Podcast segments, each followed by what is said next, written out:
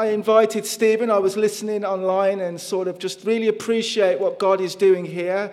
Um, in Wolverhampton, where I live, which is sort of the Midlands area, um, we too carry a tremendous burden um, for revival, for a true, authentic moving of God again in our day. And just to tune in and to listen to um, the, the likes of Brother Bertie, Stephen, you know, I was tremendously blessed and came over about three months ago um, just to visit and um, to met with Bertie and Pat and Stephen and Charlotte, but I've been tremendously blessed. And then last night in the young people's meeting, it's lovely to see so many faces um, here again in the meeting this morning. And so the Lord richly bless you.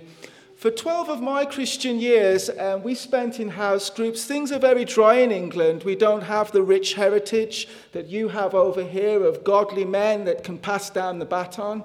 And so I was saved in the year 2000. And really, for 23 years, as I've served God, I've done so without spiritual fathers. Me and my wife, by the grace of God, have really just had a machete in our hands, so to speak. And we've just had to hew a path out and plow a, uh, plow a furrow so that we're able just to, to go forward with the work there. And so, for 12 of our sort of Christian years, we spent in home fellowships and then in 2014, the Lord called us to take a step of faith. I was ordained into the ministry in 2013, and we began meeting in a small church on the private grounds of a school. And we've met there for seven years. But in 2018, a brother had come over from the United States to minister at a conference. And as he was preaching, the word brought so vividly to my heart, it seemed to leap from the pages. And Matthew 21 and verse 13, My house shall be called the house of prayer. And I believe from that point that God had put a burden in my heart, you know, in my wife's heart, um, that He was going to give us a place of our own to begin to meet for the purpose of prayer, praying for revival, praying to see a genuine move of God again in our country of England and in particular the black country area, um, which is an area where we live. You know, I live in an inner city, it's got many problems, drugs and, and alcohol abuse, and so many problems that you'd find in a, in a inner city. And what happened, it was around the year 2019, towards the end. We'd been praying for a year and a half. We'd been having times and mornings of prayer and fasting, laying hold of the promise of God. Lord, you said you were going to do it, and Lord, we believe you are. We had no finances. We're probably about 40 of us, 30 of us, modest incomes. Um, but we knew that what God had said he would do, and I remember one day someone coming to the church. He came again the following week. He wasn't a saved man, but he'd heard of what the Lord had been stirring in our hearts. And he took us to a derelict building in Willenhall, which is about 15 minutes' drive out from Wolverhampton. And there was this derelict chapel, you know, pigeons coming in and out of the windows, scaffolding inside, windows smashed, grounds overgrown. And we knew there and then that God had said He was going to give us that place, that this is the church building that God had said He's going to give to us for the purpose of prayer. And so we approached the man, we were praying, the offer fell through, lockdown came, and a few of us had witness that we were to approach him again, and we did. And the door was open for us to purchase the building. And from there on in, we thought, well, what now, Lord? You know, we haven't the funds, we haven't the resources. Where do we start? The, the plaster was coming off the wall, the floorboards were shot. Um, but the Lord said, trust me, and so we did. And the Lord opened the heavens. It's the only way that I can explain it, and provided the funds for the work to start, for the work to finish. And then in 2021, we had the joy of moving in. And we're holding on to the promise of God. Uh, it's so encouraging to be in like company here because we across the sea have the same burden as yourselves to see an authentic move of God. And we didn't relinquish on our promise to God that, Lord, you gave us that place for prayer. And so, five days a week, we have prayer meetings where we come in. There's not a tremendous amount of us, but we're laboring in prayer. It's not a matter of if, it's a matter of when that the Lord is going to visit us again in his power because he doesn't set his people praying for nothing. And so, I would value your prayers tremendously. We pray often for you. Uh, there's not a Sunday that doesn't pass that we're praying for the lifeboat, for the Lord to bless Steve and Bertie, those that will be ministering. And so, as Stephen said, you're not alone. Amen. If you wouldn't mind turning, please, to Philippians chapter 2 this morning. Philippians chapter 2. And I'm going to read from verses 5 and I'm going to read down to verse 11. Philippians chapter 2. And I've titled this morning's sermon, The Man with One Will. The Man with One Will. Philippians chapter 2 and verses 1, or sorry, we'll read from verses 5 down to verse 11.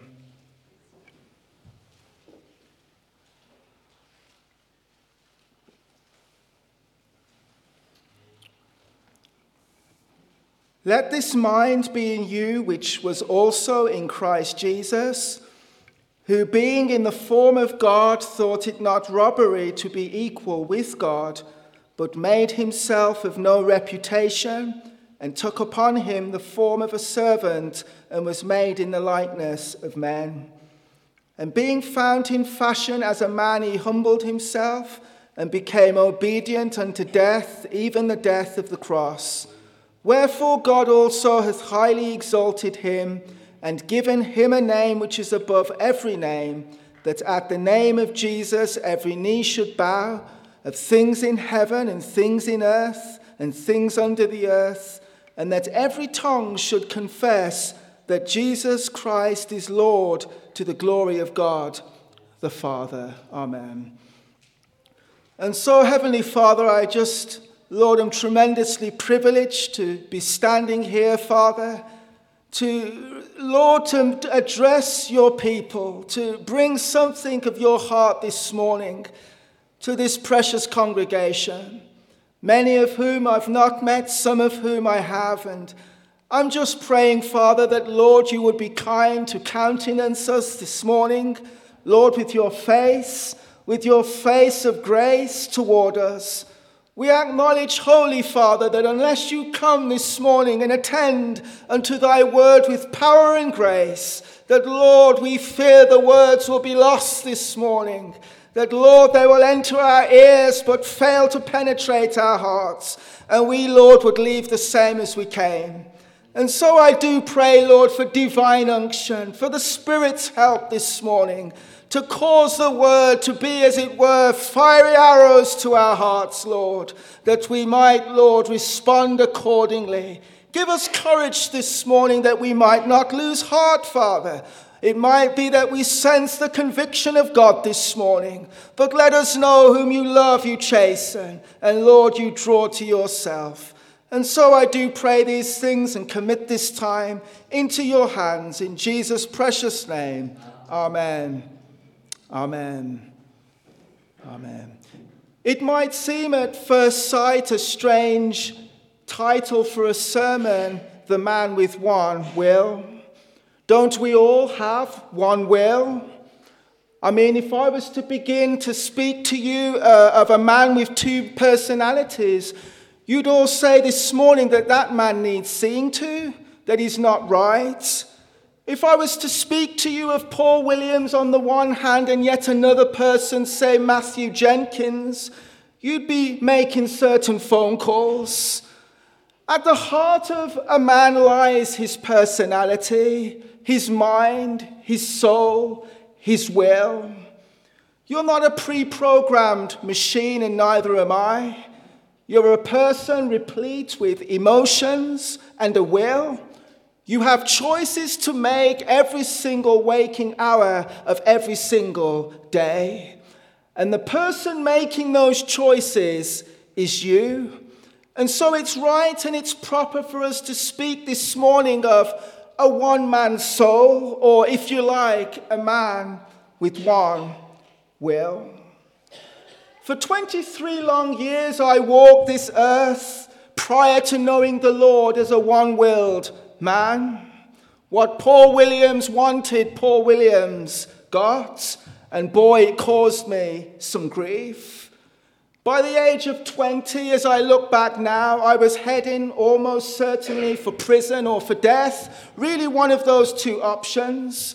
I was a man who was on a death wish, so to speak, on a pathway leading to destruction. my heart blackened with sin, a child of wrath, dead in trespasses and sins, walking, as Paul writes in Ephesians chapter 2, according to the pattern, the course of this world, according to the prince of the power of the air, the spirit that now worketh in the children of disobedience, among also we all had.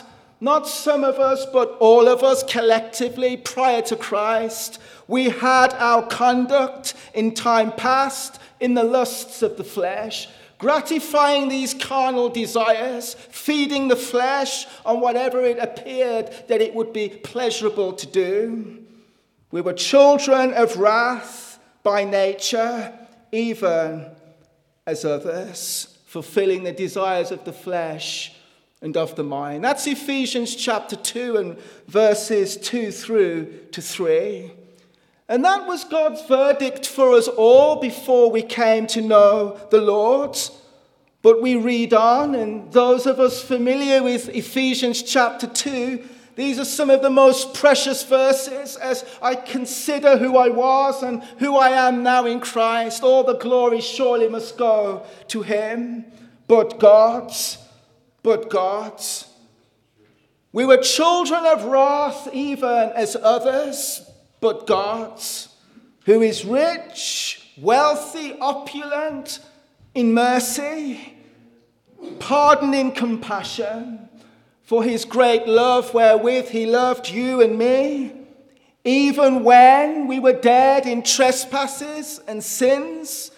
He's quickened, he's made alive He's quickened us together with Christ, for by grace ye are saved, and has raised us up together and made us sit together in heavenly places in Christ Jesus. It's verses 4 through to 6 of Ephesians chapter 2. And as I said, these verses are some of the most profound verses in all of Scripture. The ruinous plight of man the incomprehensible love of God, the quickening power of His grace to save, to rescue, to deliver sinners from the dunghill of their iniquities, and to transport them into heavenly places in Christ Jesus. Friends, but for the grace of God, there's not a single one of us that would not be damned this morning, but for the grace of God. And because of God, we have been gloriously saved.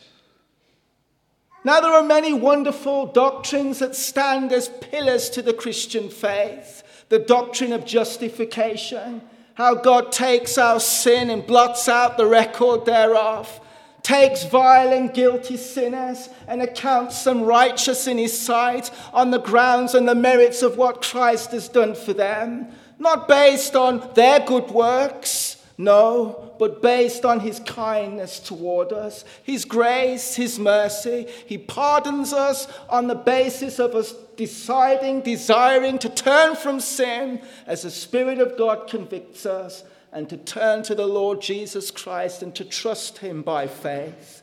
And the moment that a man puts his faith, a woman places her faith in the Lord Jesus Christ, the record of their sins previously is blotted out and they find peace with God. And then, of course, there's the doctrine of regeneration.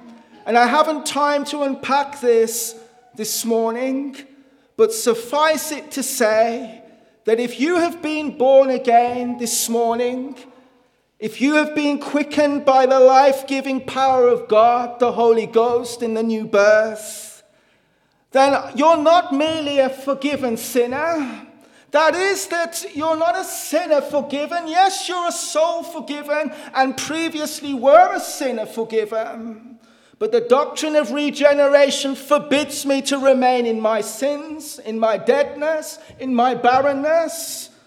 Because, as Paul said, we've been quickened to newness of life by the Holy Spirit. We're not merely forgiven sinners, but we're saints of God now, quickened by the Spirit of God to walk this world in holiness, in purity. And one of the most glorious verses in the New Testament, 2 Corinthians chapter 5 and verse 17, if any man be in Christ, he is a brand new creature. Old things are passed away. Behold, all things, not some things, but all things are become new. I fear that in our present day we've lost the cutting edge of Christianity. This kind of talk that really the only difference between the child of God and the child of wrath is that we've had our sins forgiven and they've not. Friends, you don't mean to say that we're just mere men like dead men, but we have been quickened and we've been given life and we can now rise through the grace and the power of God to live a life which previously, before coming to Christ, we could not live.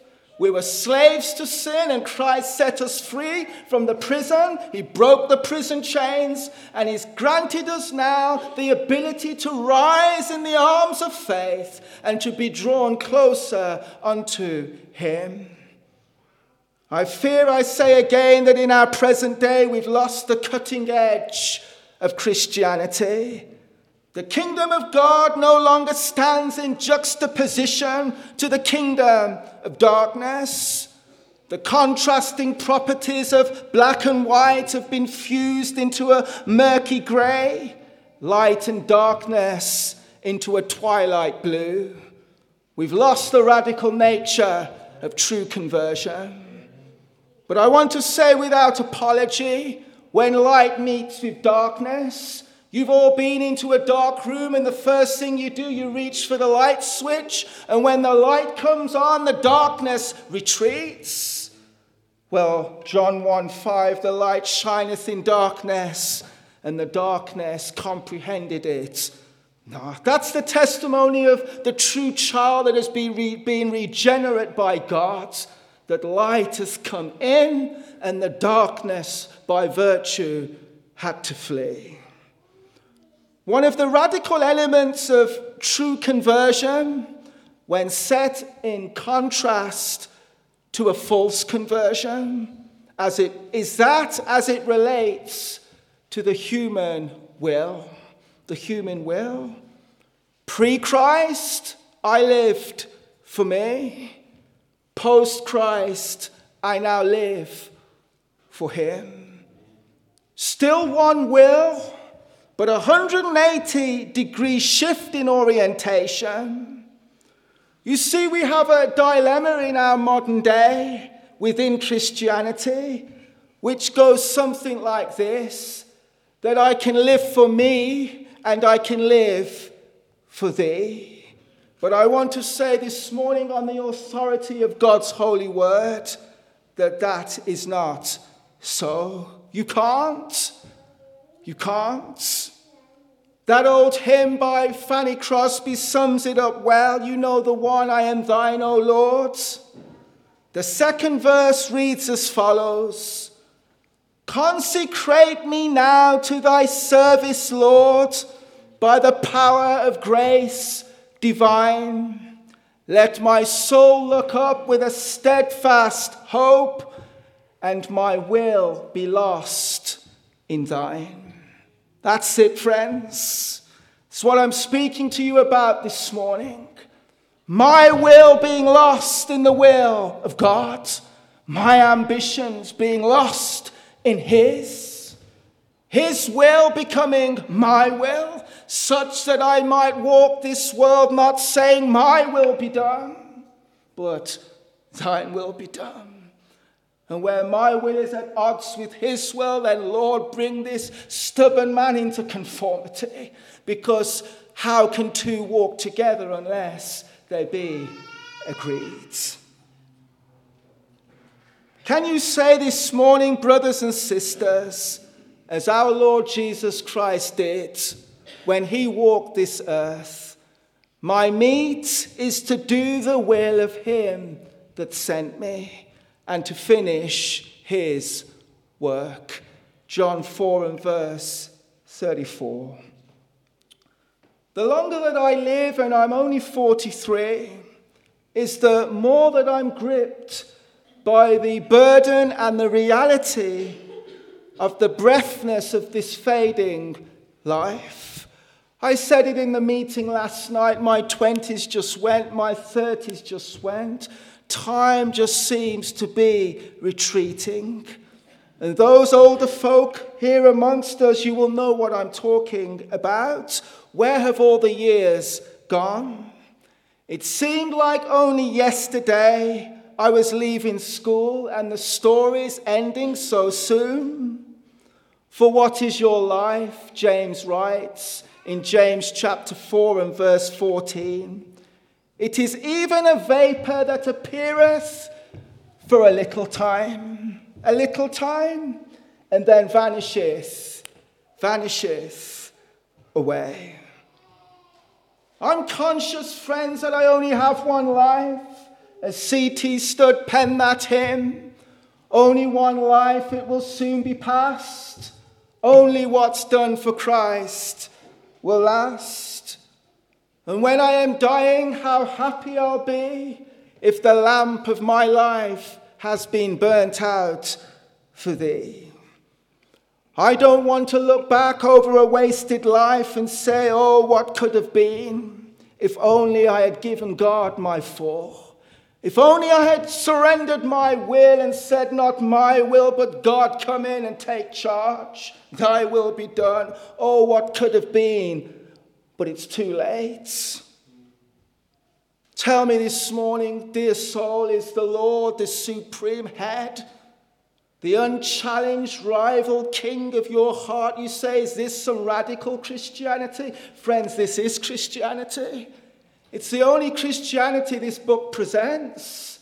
This idea that we can have one foot in and one foot out, that we can give our Lord our left hand and our right leg and we'll keep the other bits. It's not biblical. Is your all on the altar of sacrifice laid? Your soul doth the Spirit control? That's the question of the hour. That's the question. I look around and I see a generation that's so preoccupied with self. Yes, the religious boxes will be ticked, but lives that are unfulfilled what could have been. I think of my Lord at the tender age of 12, and to the young people here gathered, the Lord would desire to use you, but He can't use you to the fullest extent until we settle this matter early on. That for me to live is Christ. And once we settle that matter, then God will undertake and will lead us into His work. Our Lord, at the tender age of 12, when there he was found in the temple missing, it took his, his, his mother Mary and Joseph three days to come back to try to find him. And they said, Son, why have you dealt with us thus? Behold, thy father and I have sought thee sorrowing. And he said unto them, How is it that you sought me? Wished ye not that I must have been about my father's business. Oh, that's a cry.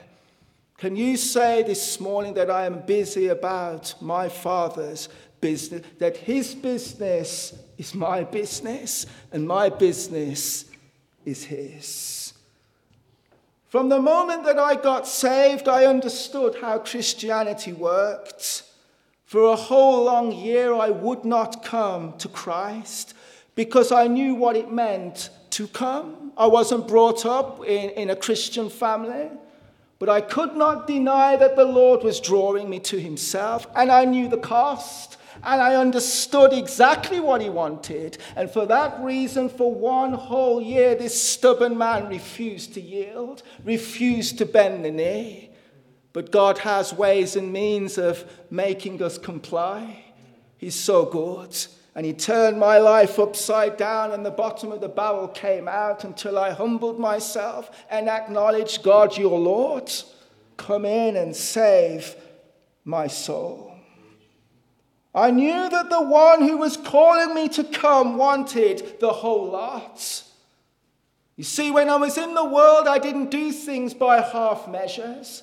Everything I did, I put 100% in. And so I figured that now I'm a Christian and now I'm a follower of Christ, that the same must be true there also. He wanted all of me, and friends, He wants all of you. Every last bit.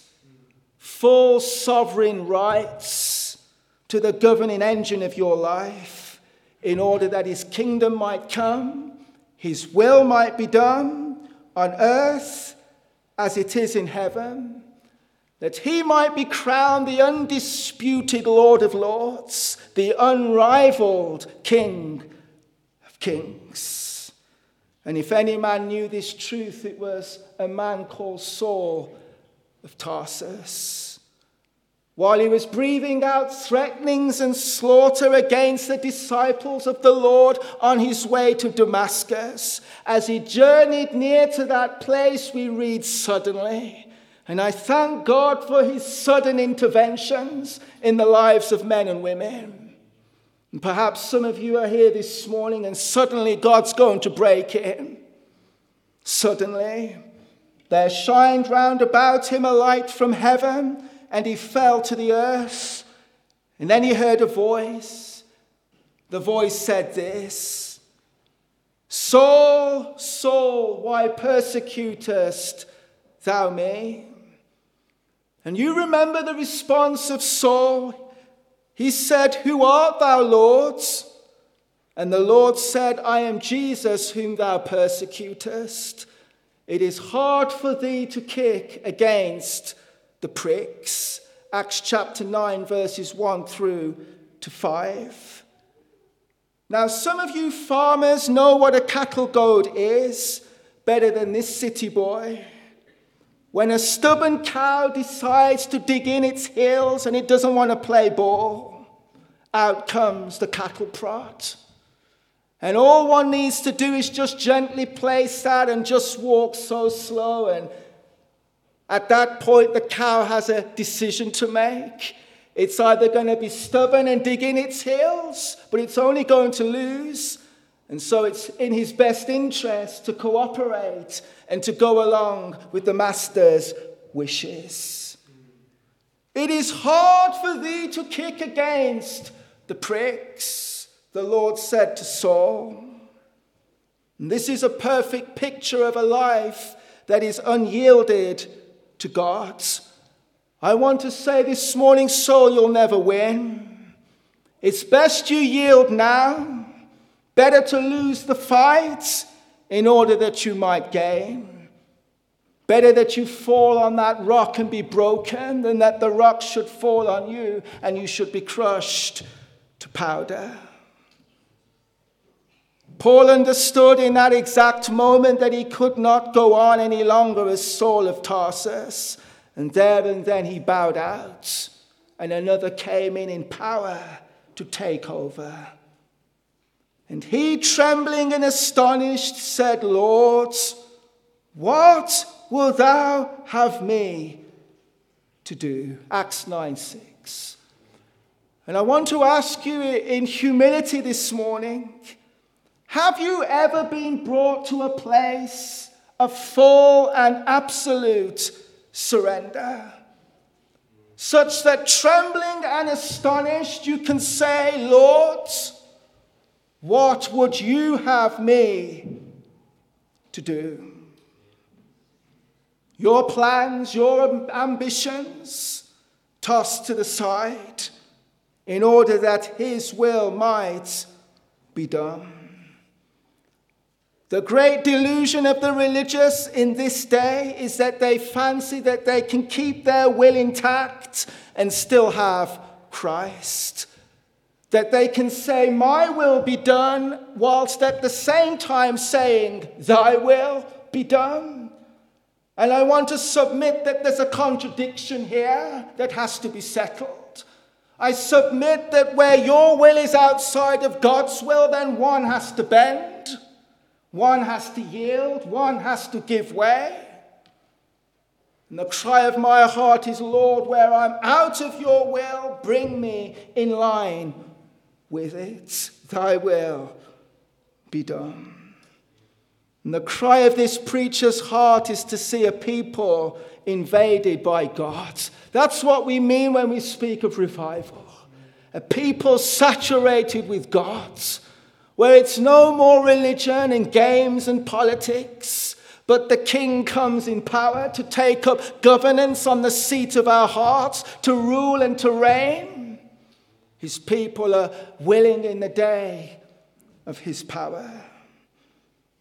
That's the cry of my heart. There's a beautiful parable in the kingdom parables in Matthew chapter 13.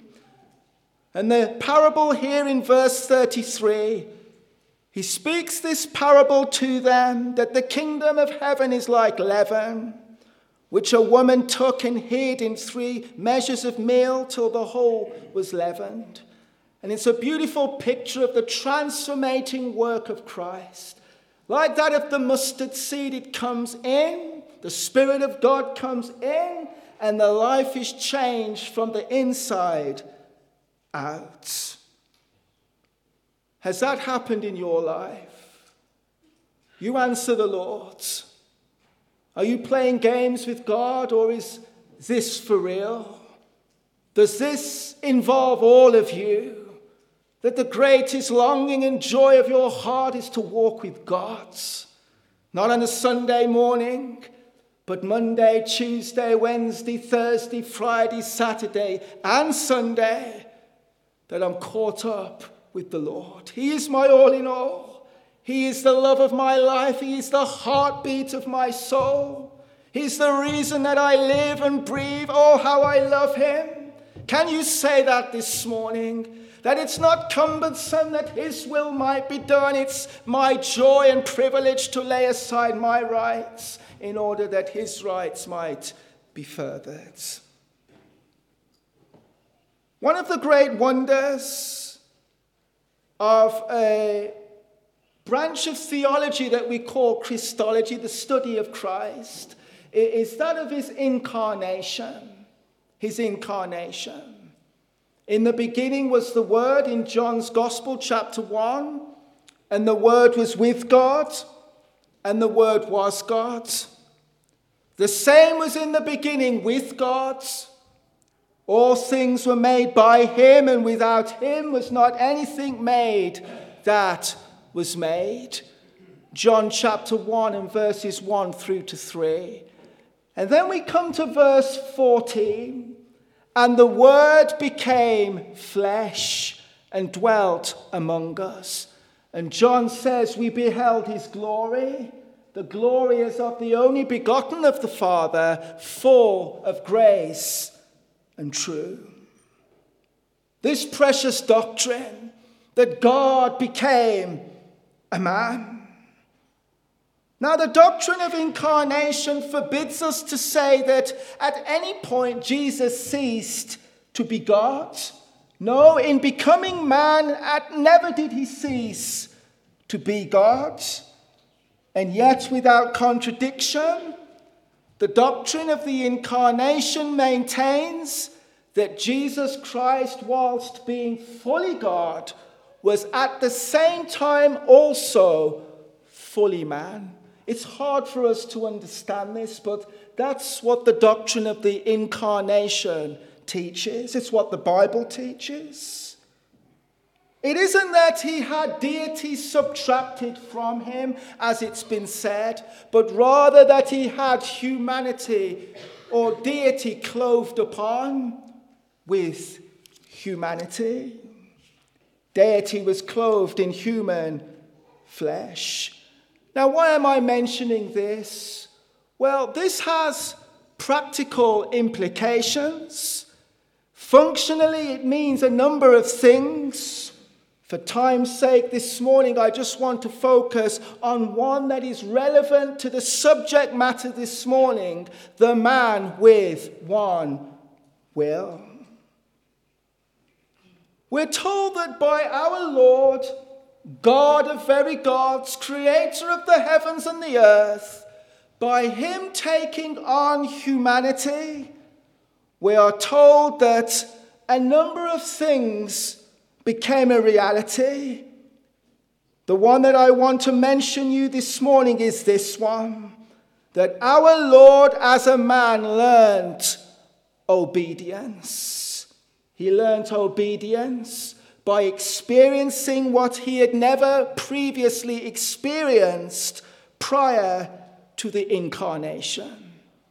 And Philippians chapter 2, where we began this morning, it spells this out so, uh, so wonderfully. That is, that the Son became subject to the Father. That the very life and purpose of his mission was not my will be done, but thine will be done. He laid aside his rights and his privileges. He laid aside, as it were, the glory that he had with the Father, and he stepped down into time and space and was subject to like passions as we are. That's one of the reasons why he's our high priest because he's touched with the feelings of our infirmities. He understands what it's like to walk through this world in a human vessel without sin, yes, but fraught with, with infirmities and weaknesses that previously, before the incarnation, would have been a foreign concept to God. He tasted death for every one of us. And so, here in Philippians chapter 2, we are told to let this mind be in you, which was also in Christ Jesus, who, being in the form of God, thought it not robbery to be equal with God. You can't rob from someone something that belongs to you. Deity was his, and so it was not, um, it was not seen as robbery to claim deity. Our Lord Jesus Christ was God's. But we are told that in verse 7 he made himself voluntarily of no reputation and took upon him the form of a servant. I want to submit that before the incarnation, our Lord was not a servant. The triune Godhead existed from all eternity. And at a point in time, the Word became flesh and came down to earth as a servant. He was made in the likeness of man. And verse 8 tells us that being found in fashion as a man, he humbled himself. God humbling himself. Does God humble himself in the incarnation?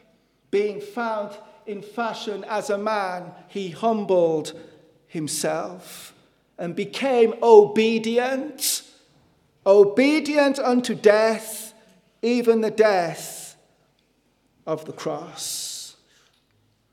Being found in fashion as a man, he became obedient.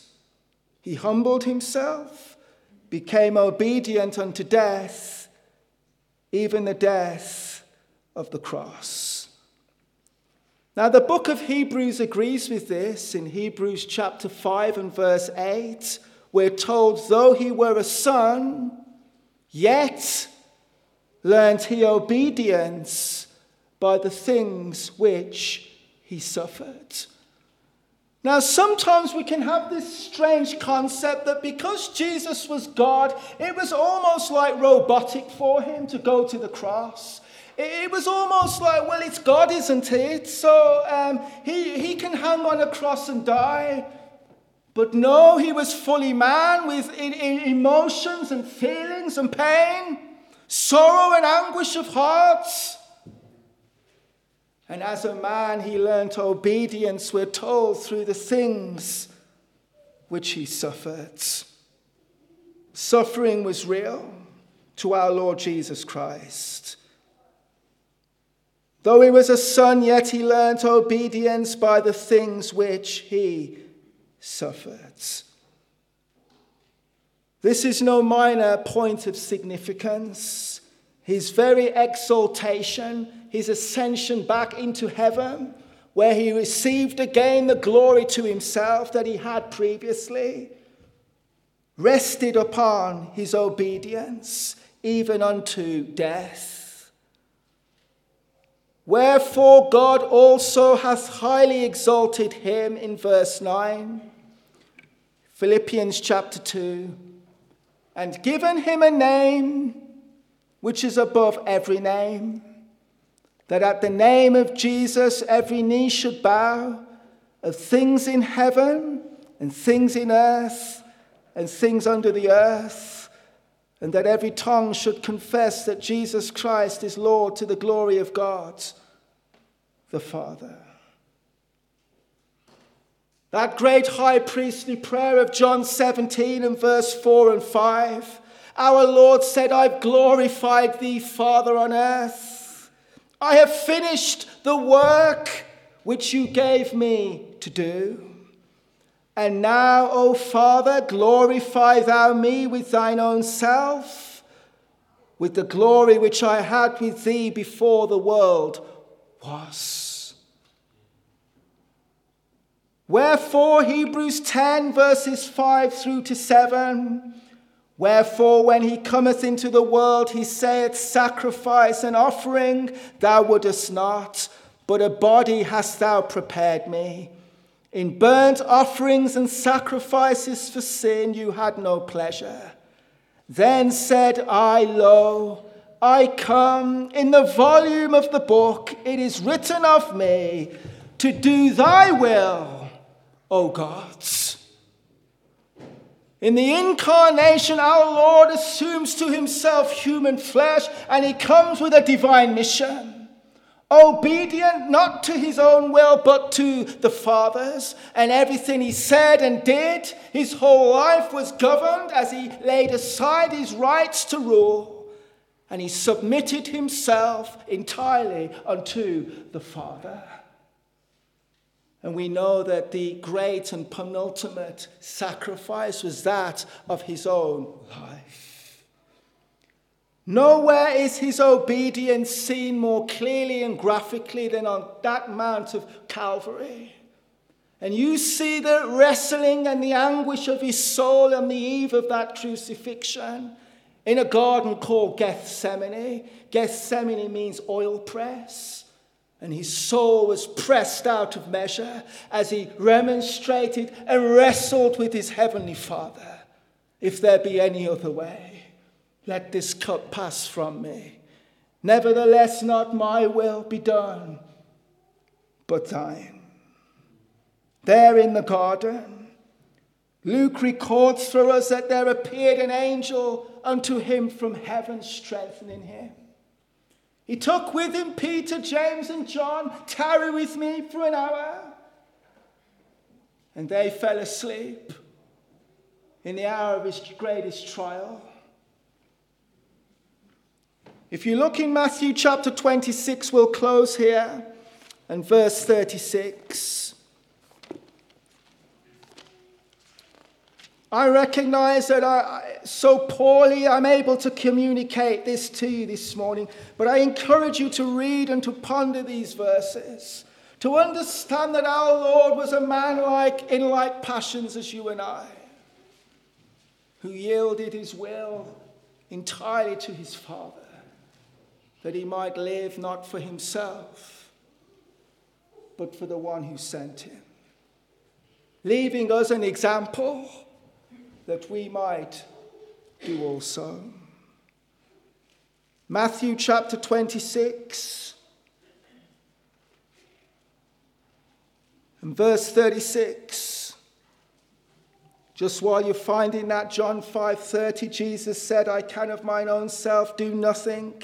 As I hear I judge and my judgment is just because I seek not mine own will but the will of the Father which hath sent me. In verse 36 of Matthew 26, then cometh Jesus with them unto a place called Gethsemane, and saith unto the disciples, Sit ye here while I go and pray yonder. And he took with him Peter the two sons of Zebedee, and began to be sorrowful and very heavy. Then saith he unto them, My soul is exceeding sorrowful. Now, I want to submit that that's a true statement. That's not some mechanical rhetoric. That's not just like him saying it because it would be something nice to say and spiritual to say. No, he meant every word. His soul there in the garden was exceeding sorrowful, even unto death. And he said to Peter, to James, to John, Tarry, tarry ye here, and just keep awake. In this moment of sorrow, we sing the hymn, Man of Sorrows, what a name, for the Son of God who came, ruined sinners to reclaim. Hallelujah. What a Savior, Man of Sorrows. He was exceeding sorrowful even unto death.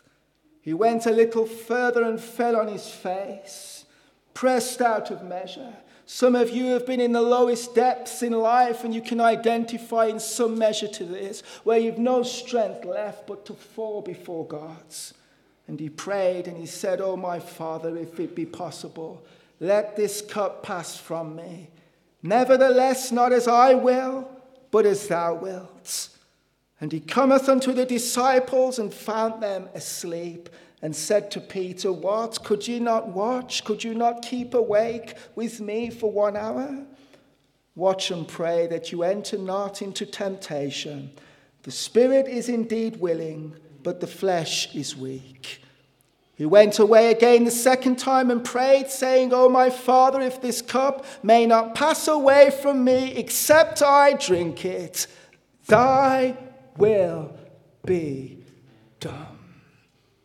Thy will be done. And he came and found them asleep again, for their eyes were heavy.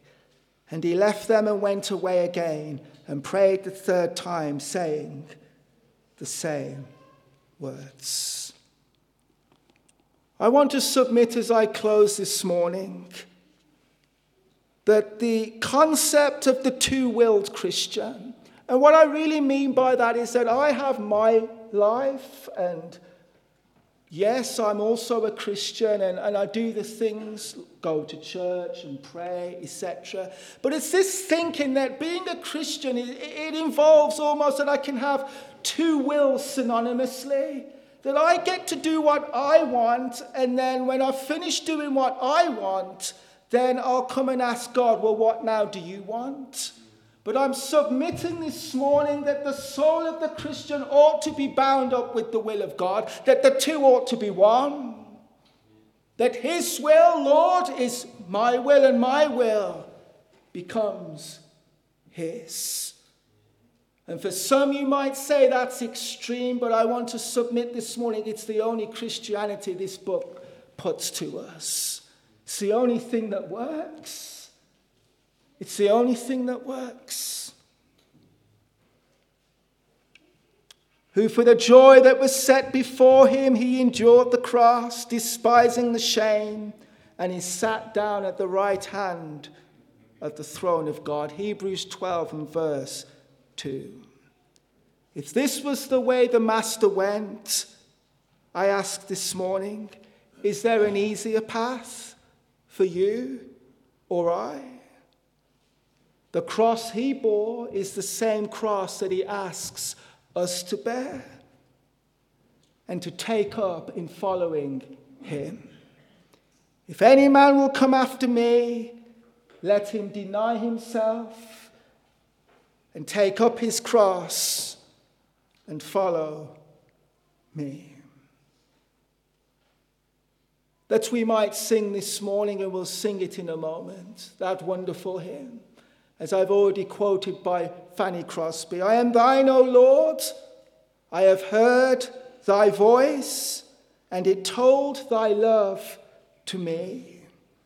But I long to rise in the arms of faith and to be closer drawn to thee. Draw me nearer, nearer, nearer, blessed Lord, to the cross where thou hast died Draw me nearer, nearer, nearer, blessed Lord, to thy precious bleeding sides. I'm wondering this morning is there one that is unyielded to God? And you say this morning, preacher, you're speaking to me. As I look back down the corridors of life, I have to confess I've made shipwreck of my life, my marriage, my family, my work. It's going up in smoke. And this morning I've been brought to the conviction that my will does not pay, that there is a way that seemeth right unto a man, but the end leads to death, to ruin, to destroy.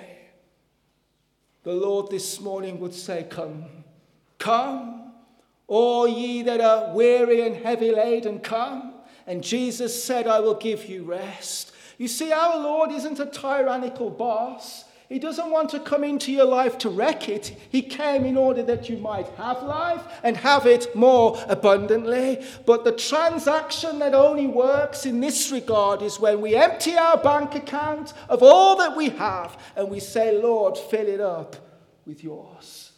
Your will be done. And for those who've yet to know the Lord, can I only encourage you? You come through to God's. Not in churchianity, you know, a meeting on a Sunday and a meeting midweek, and then for the rest of the week, really, you live with your own ambitions and desires. I mean, you go through with God's. Be broken on that rock and allow Him to, to restore and to give you the life that He promised. You'll never fail, He'll never fail. 23 years I've walked with the Lord, and by His grace, I hope to walk another 23 if He tarries and spares my life, and I do not regret a single day. I swam in the world's boat for 20 years and made shipwreck. Ah, the joys of walking with the Lord in a life consumed with Him. Amen. Well, Heavenly Father, I just want to pray for the word that you have graciously enabled me to preach this morning. Lord, I do believe that you are speaking and ministering to some soul this morning. And oh God, I would ask that you would break in, consume them, Lord, fill them, Lord, from the crown of their head to the sole of their feet. Let them know the all compassing fullness of life that you promise to take ruined sinners and to make them new creatures in your Son. I pray this morning that they might know this in truth and in power. In Jesus' precious name. Amen. Amen.